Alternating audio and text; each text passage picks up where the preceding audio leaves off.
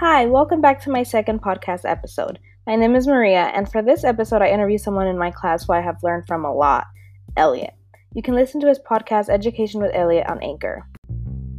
Okay, so my first question for Elliot is Do you think that digital equity was talked about enough? I think digital equity is very interesting because it is such a multifaceted um, topic. So you have things with digital equity like, oh, does every student have a one to one laptop? Um, I feel like that's something that's talked about a lot. But then there's also a lot of nuance to that, like, oh, does every student also have reliable Wi Fi at home? Does every student have the same um, software or programs downloaded on their laptop or the same access to resources related to like computers? Um, so I feel like there's a lot of elements like that um, that I feel like we could have talked about more. Um, but I feel like there's also other things we did talk about that I personally might not have considered. So things like assistive technology in the classroom as a way to create digital equity, um, so that students can access, you know, online resources and um, kind of level that playing field. So I think um, there's no way to talk about digital equity enough because it is something that is so multifaceted and is changing so much, especially in the current educational climate.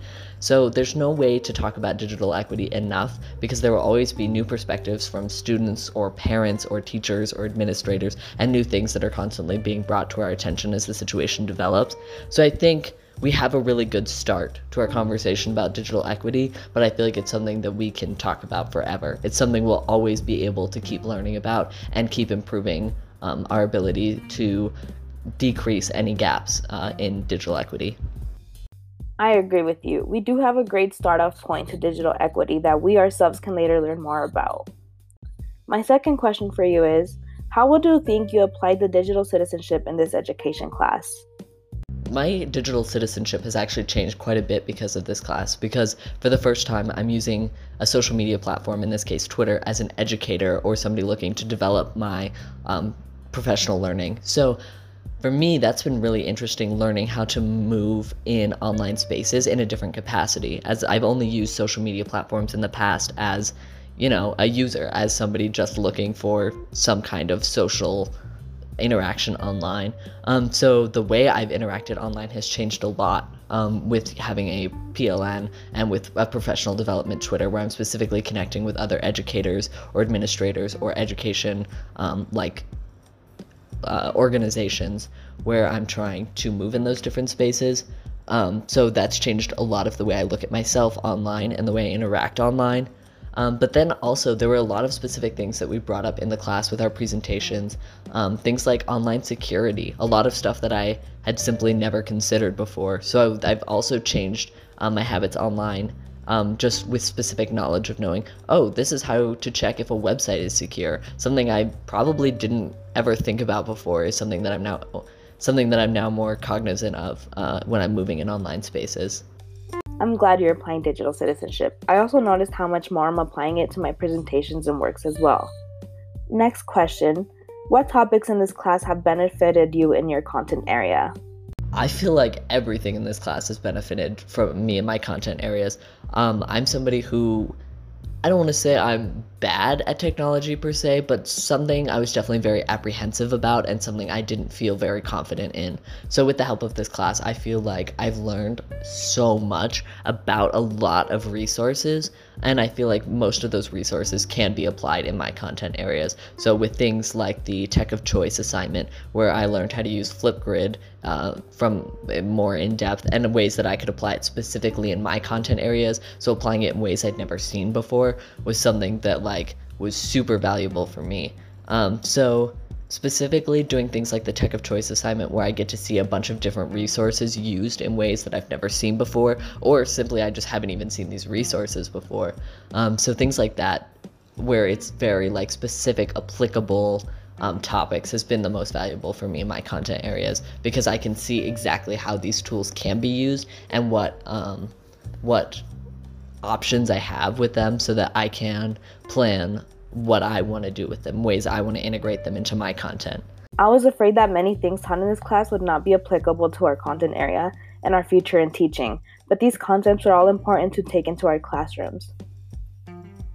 As a future English, theater, and Spanish teacher, do you think you'll find tech that will help all of those content areas, or are certain tech just for certain subjects?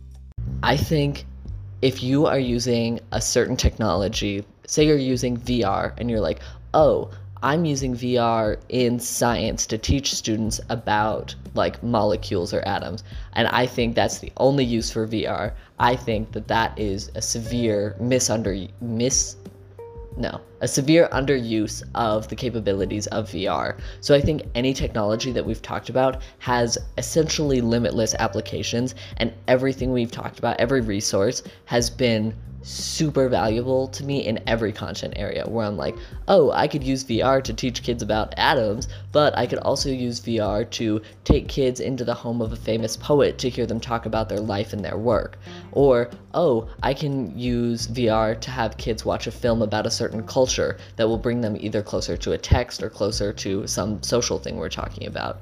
So I think any technology that feels like it's stuck in one content area is a technology that you aren't utilizing to the best of its abilities and there are a lot of innovative ways that technology is being used in different content or areas to really enhance student engagement and help them just learn better help them get more hands-on experience in ways they would never be able to before.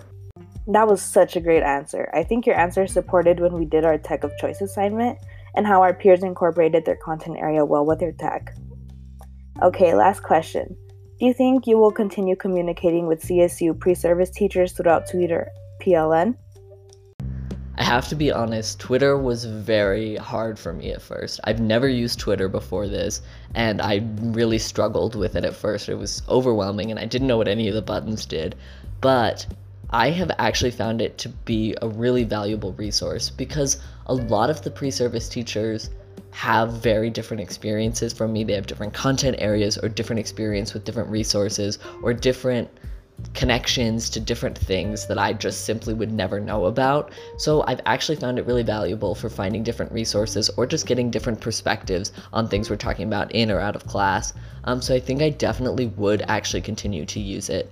Um, it's just a great way to connect with other teachers, whether they're pre service at CSU or whether they're already working. I found it just is really valuable to get really diverse perspectives and insights on a lot of things that I previously wouldn't be, would not have been able to talk about as fluently or understand as well. So yeah, I definitely think I'd like to continue using that and really um, expanding the ways I think about everything.